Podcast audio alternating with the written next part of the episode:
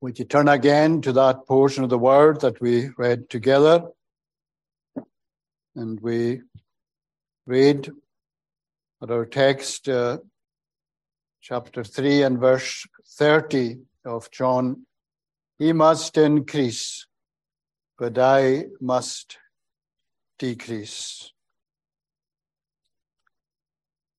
Now, in recently, and I know that all were not there. Of course, on a Thursday night, we looked at this text and we considered the first part of it. He must increase.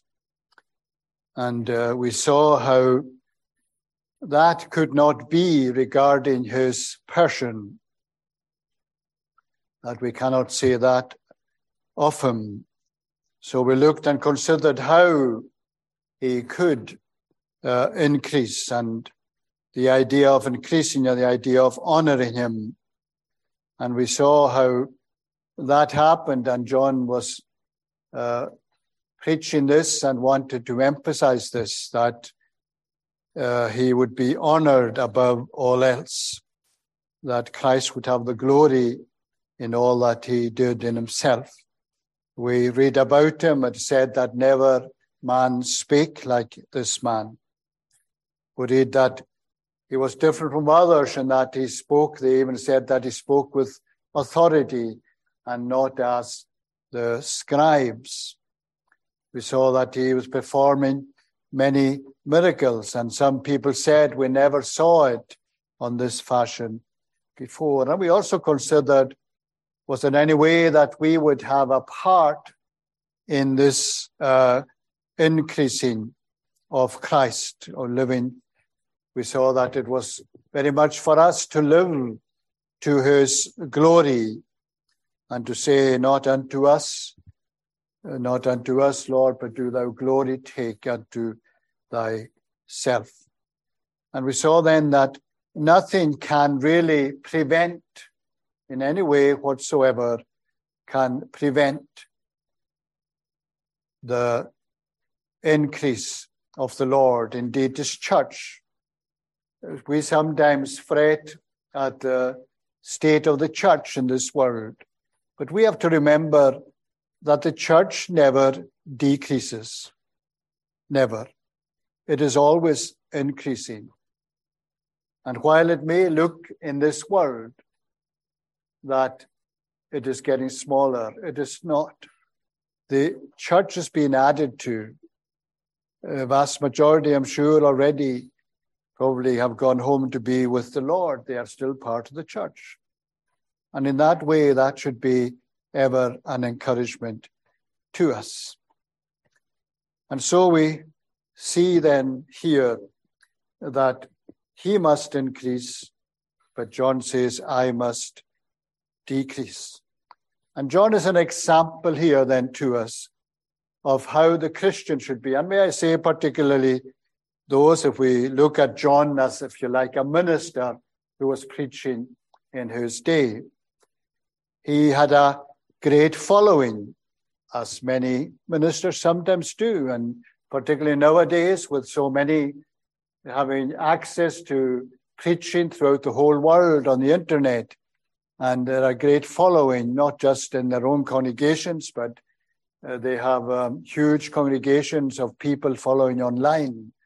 And in that way, they seem to be at times, and there's nothing wrong in some ways with that, but we have to be careful that we are not glorifying men and not glorifying God.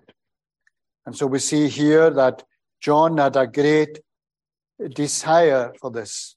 He had a great following himself, but his heart's desire was that he would become nothing, that he would fade into the background. Yes, he had a particular place, and the Lord spoke about him, about how great he was, and he was the forerunner. But now here has come the one who is proclaimed, he himself proclaimed as, Behold the Lamb of God. You see, John had done his duty. The Baptist had done what was required of him as the forerunner. We read in Daniel something of that, Daniel 12 says, And they that be wise shall shine as the brightness of the firmament, and they that turn many to righteousness as the stars forever and ever. And how apt that is of John the Baptist. For this was a man who was used mightily by God. So that was fulfilled surely. That prophecy in Daniel 12 fulfilled in John the Baptist. Well, then, let us then consider these last few words, but I must decrease. First of all, to see the great desire of John, whichever should be the desire of every single Christian. We have said, as we saw, the other side of the increase. And now here is the other side of the coin, if you like. It wasn't just that John just desired Christ to be honored, and he did, of course, but honored and increased at whose expense? He didn't want to be taken any glory to himself. I must decrease. This was his great desire.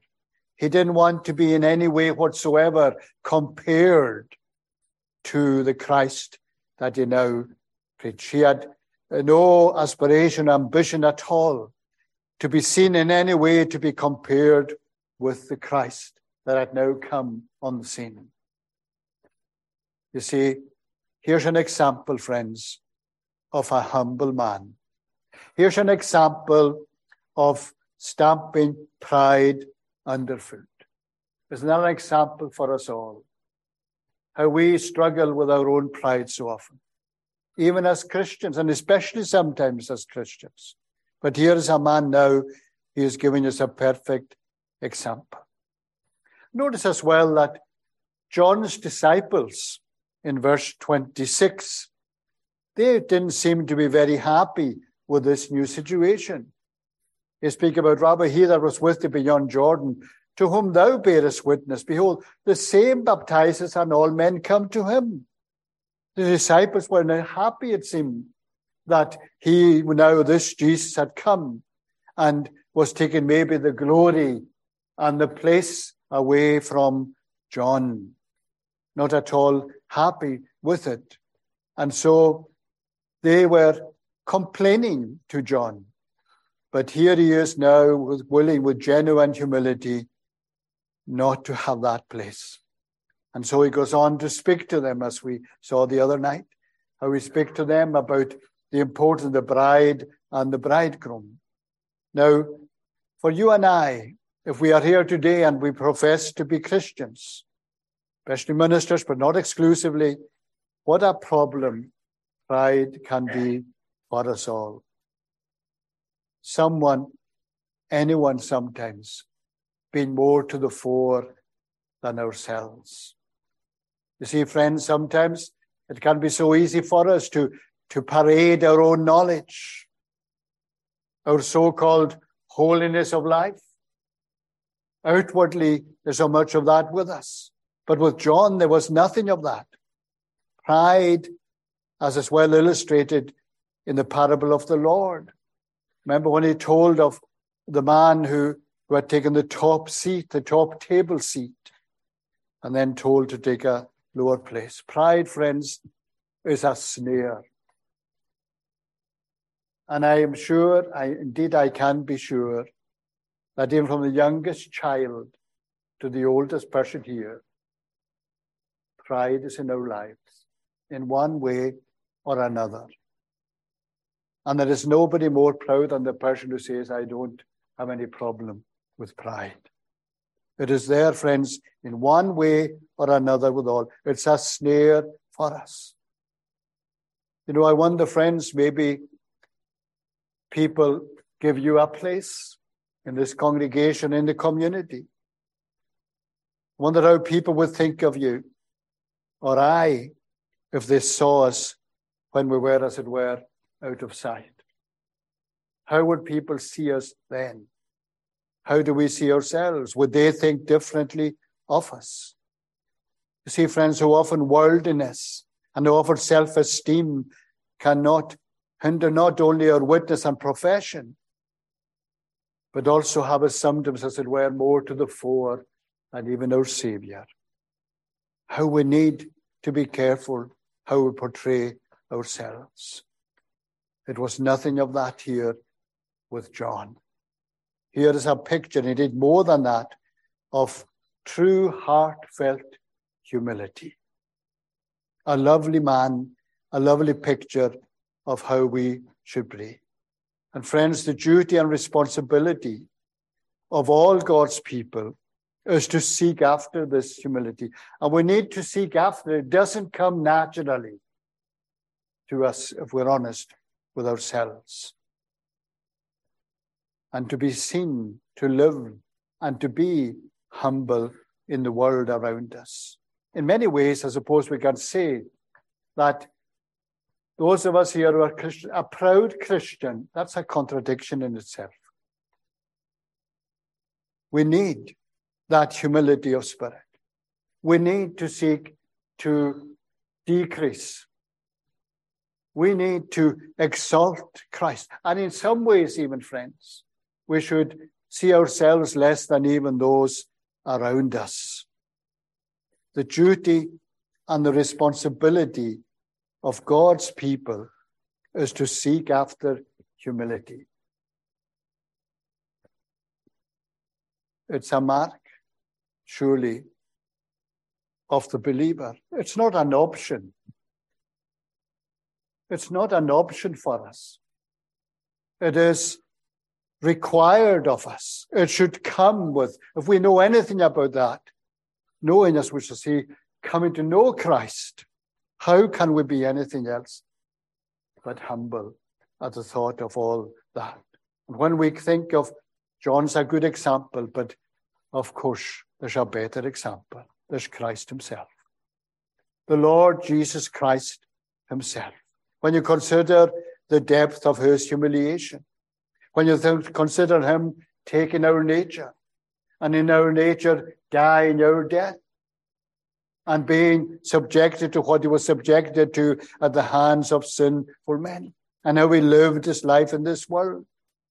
When he appeared as a man in the sin of time, that he laid aside the symbols of his glory, took on him the form of a servant, the Son of God, giving himself for us as a man, he humbled himself. Humility, friends, was a constant uh, characteristic that was seen in every step of his life in this world. He didn't seek after that high honor. It was delighting to do the Father's will. And though in that still the divine passion, of course, in this world, in this life. He put himself into that condition of obedience to the Father at all times. And John the Baptist understood this. He understood, as we saw earlier in our time, more than the disciples, obviously. He understood, he knew who Christ was. He understood his position, his own position, and how Christ should be seen and viewed by all. He understood perfectly who was now before him and who he was now pointing to. And the proclamation, his preaching up till then, spoke of Christ. And now, having come, he realizes, I must decrease. Take your eyes off me. Look to the other. Look to Christ. He must decrease. For the light of the world had now come. Why should they, why should you, as it were, would say, look at me any longer? Must, we saw that word as the idea of ought, no question about it. It had to be. Nothing and no one else was to take the glory. Nothing and no one else was to take away from the glory that should belong to the Lord. And that again, friends, is a lesson for ourselves. To, and it is a struggle at times not to elevate ourselves. It's a struggle keeping ourselves from, if you like, sadly, if I can use the term, showing off what we know and who we are and what we have learned and how we are living. John here knew who Christ was, and he desired nothing but his glory. And the way that he saw it here was, I, who maybe have been, as it were, to the fore in the eyes of so many who had gathered with him up till then, I want to disappear. I want to become as nothing. Here was the one who had been preaching before. He had been preaching, Repent ye, for the kingdom of heaven is at hand. Words, by the way, that even the Lord Jesus himself used later. And now, behold, the Lamb of God. And he knew, as we have it, and he would know scripture as we have it in Isaiah 42 My glory will I not give to another. Oh, he understood that. You know, friends, how good it would be if we had more of that spirit. Seeking to be low, not just in the eyes of the world, of course, but to remember that God's eye is upon us. Here is this John again. Remember his humility is in elsewhere. What does he say? I'm not worthy to stoop down and unloose the latchet of his shoes. The most menial of a servant's duty. And that he saw, it tells you something of even that basic duty that uh, the lowest servant would do for someone who was a master in his house. And he now sees, not even worthy to do that, he desires nothing but that all eyes would be upon Christ. And undoubtedly, in doing this and saying this, he obviously, undoubtedly would see himself for what he was. Yes, a preacher of the gospel. Yes, the forerunner. But surely in saying here as well, he is recognizing his own sinnership and that he was an unworthy sinner and sinner saved by grace. And friends, just like everyone else who has ever had their eyes opened. Surely that should be we are as well. We are as well. Is this then mark?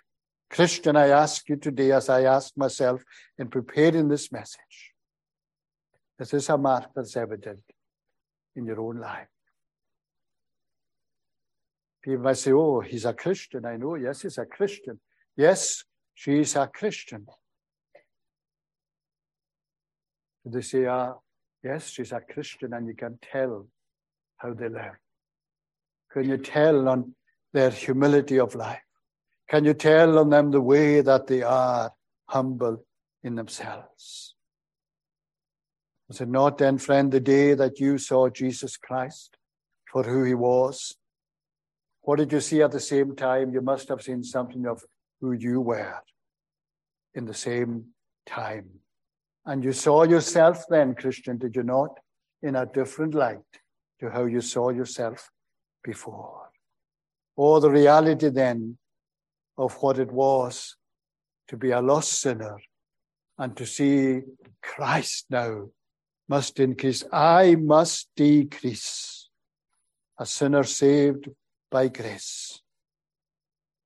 And surely that pride going out the window Surely that should be true of us all. That's how it should be with us all. So, Christian, the more you desire to humble yourself, the greater vision and understanding you will have of who Christ is and what Christ has done for you. It is important for us to know and to understand this. Yes, oh, well, I'm a Christian. Indeed, and bless God for that. But is that evidence evident in your life? That desire within your own heart. You know your own heart. And only the Lord knows your own heart. And you know something of it as well.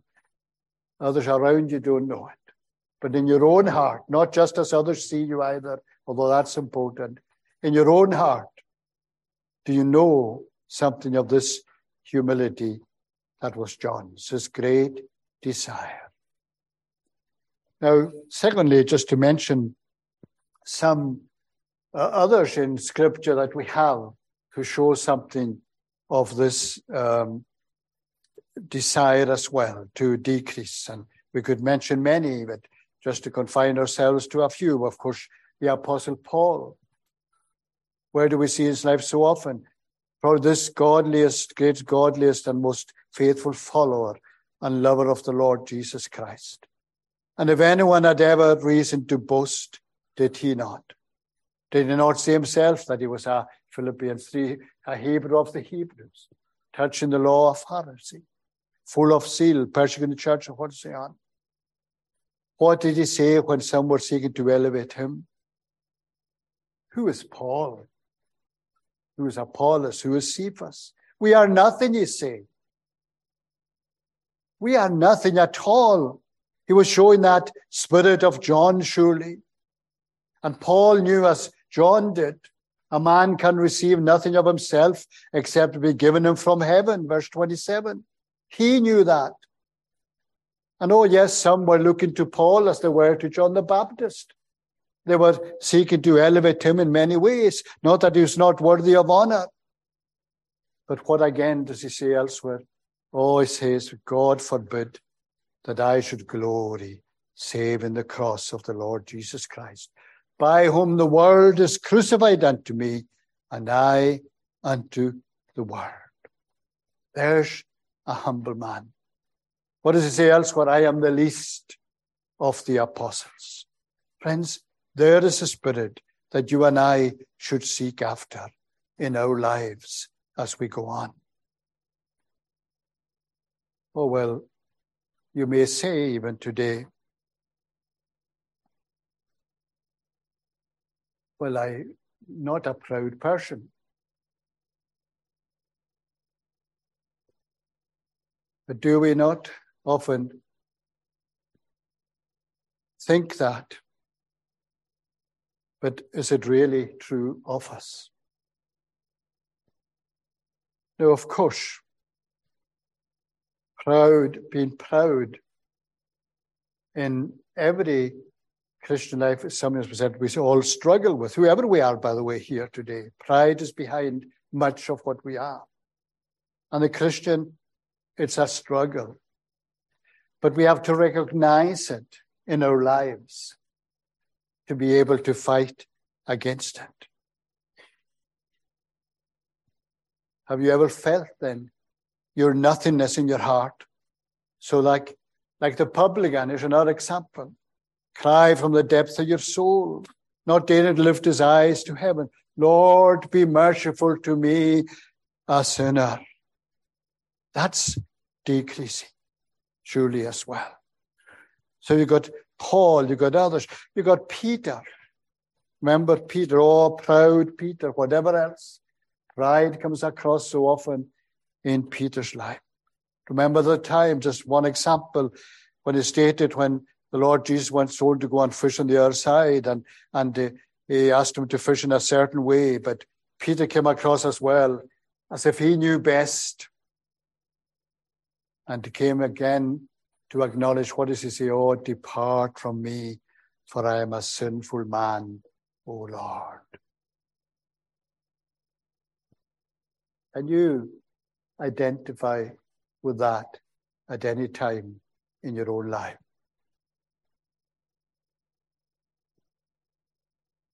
Think of the prodigal son.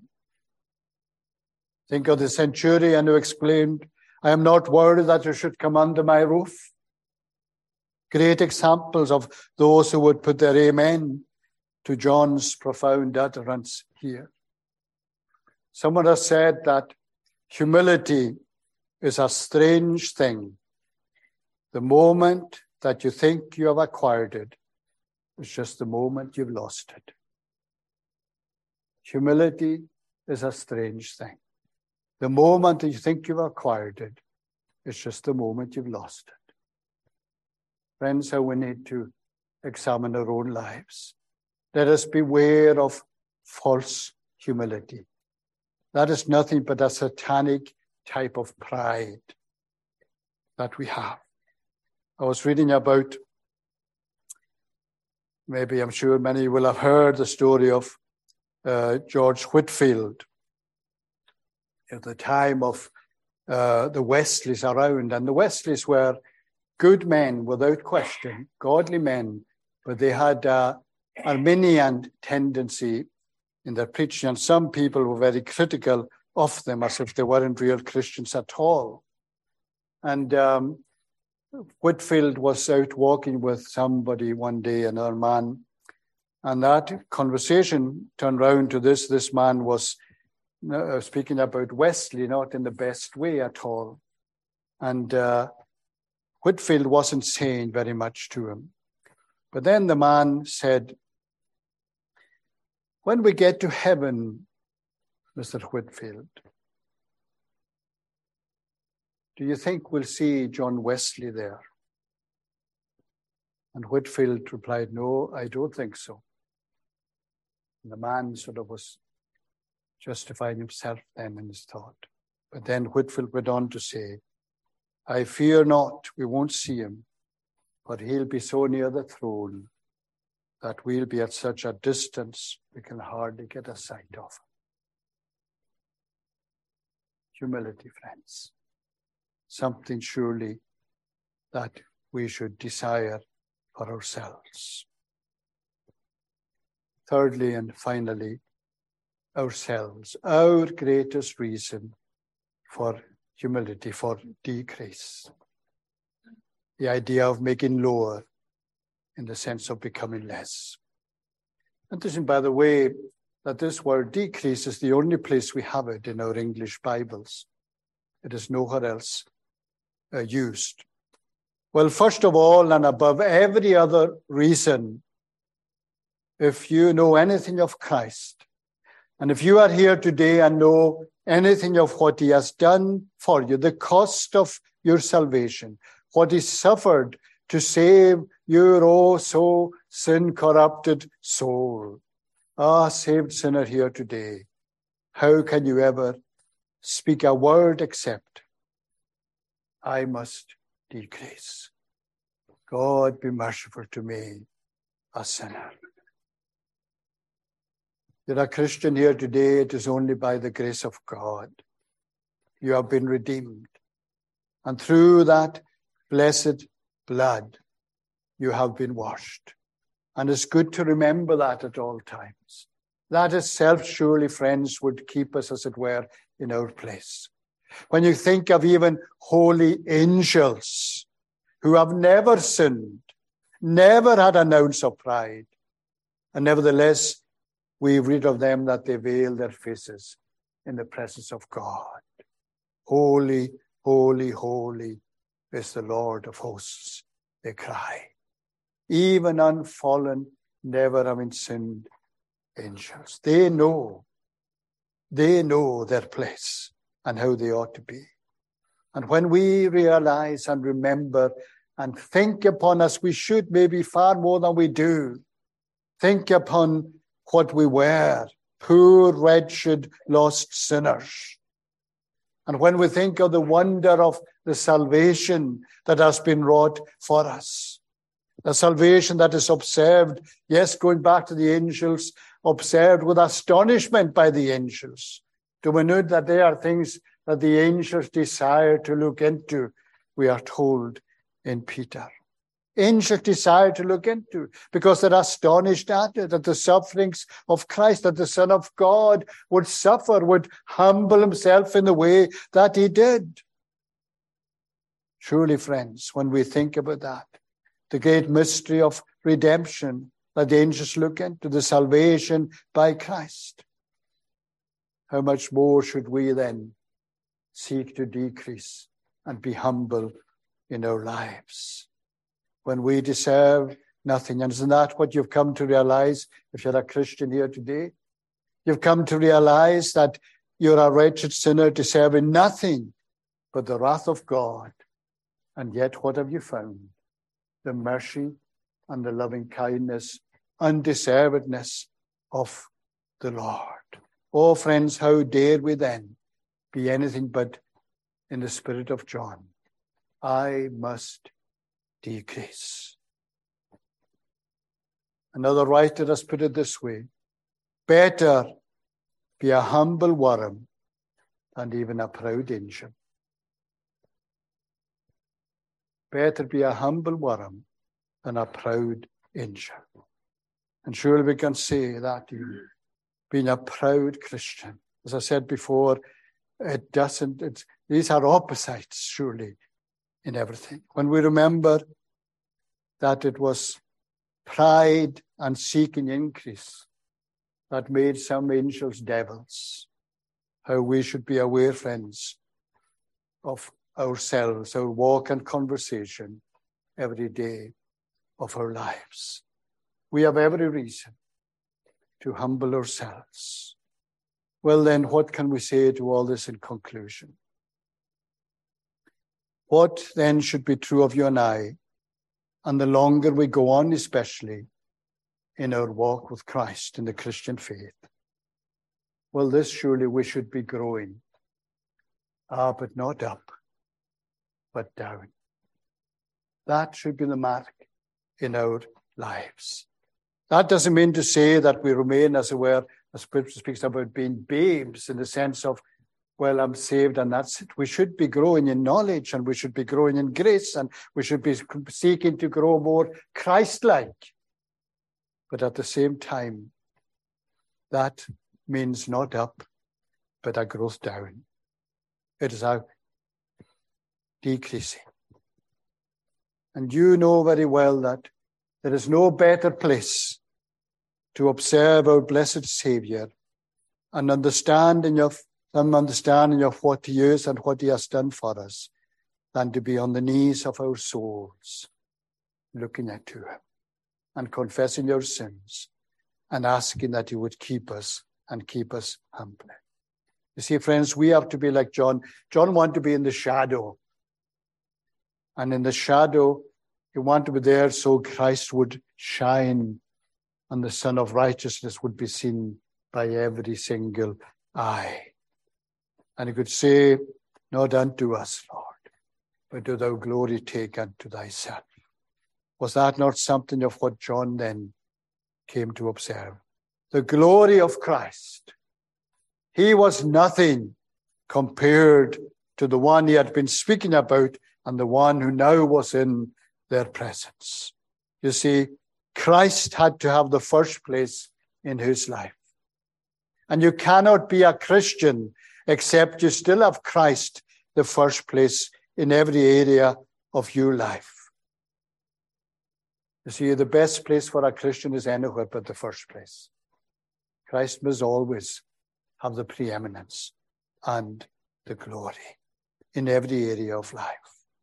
Oh, there's no doubt that the devil comes, how often he comes to the Lord's people and whispers at times, Well, didn't you do well? Haven't you done well? Aren't you a good Christian? You're much better than him, far better than that woman there. That's of the devil himself, friends. We all know what that can be like. And whatever you think, and maybe you can be discouraged at times when you realize this as well in your own life. But believe me and be encouraged by it. You won't be the first he has told it to, and you won't be the last either. But we have to strive. And yes, strive, friends. Uh, in one sense, to John, he was such of a lovely spirit. It didn't seem to be a, a difficult thing for him to do but sadly for many of us it can be. to humble ourselves in the way that we ought to. But we should seek to take a out of John the Baptist's book and say, He must increase, but I must decrease. But what about you here this morning, still without Christ? Why is it? Well, in many ways, I would have to say it's because you are depending upon yourself. And that's pride. Your own perceived goodness and your own idea that somehow or other you'll be accepted by God. That's pride. And until you have the spirit of John the Baptist, you will not only not see your own spiritual lost state, you neither will you see Christ in the way that you should. The two things go together. You have to see yourself as a sinner and nothing to be proud of, and to see Christ as a Savior who is worthy of all the increase. You humble yourself, not even at the feet of John the Baptist, but at the feet of Christ. And there, friend, you will see your need and his suitability as your Savior.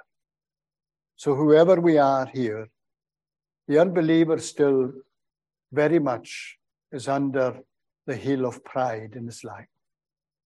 The Christian is still very much fighting with pride in your life. Is there anyone here who's a believer today who denies that? I would like to think not, but that surely would put into question what you are and what you profess. Let us pray. Oh, blessed Lord, help us to humble ourselves before Thee, to realize our nothingness and our lostness, to realize, O oh Lord, our need of being kept, and to be kept at Thy footstool all of us humbling ourselves. What a wonderful thing it would be if we were indeed of that spirit of John. What a blessed way to be, and what hope that would give us to look unto Christ anew and to desire nothing above his glory. For his name we ask it. Amen.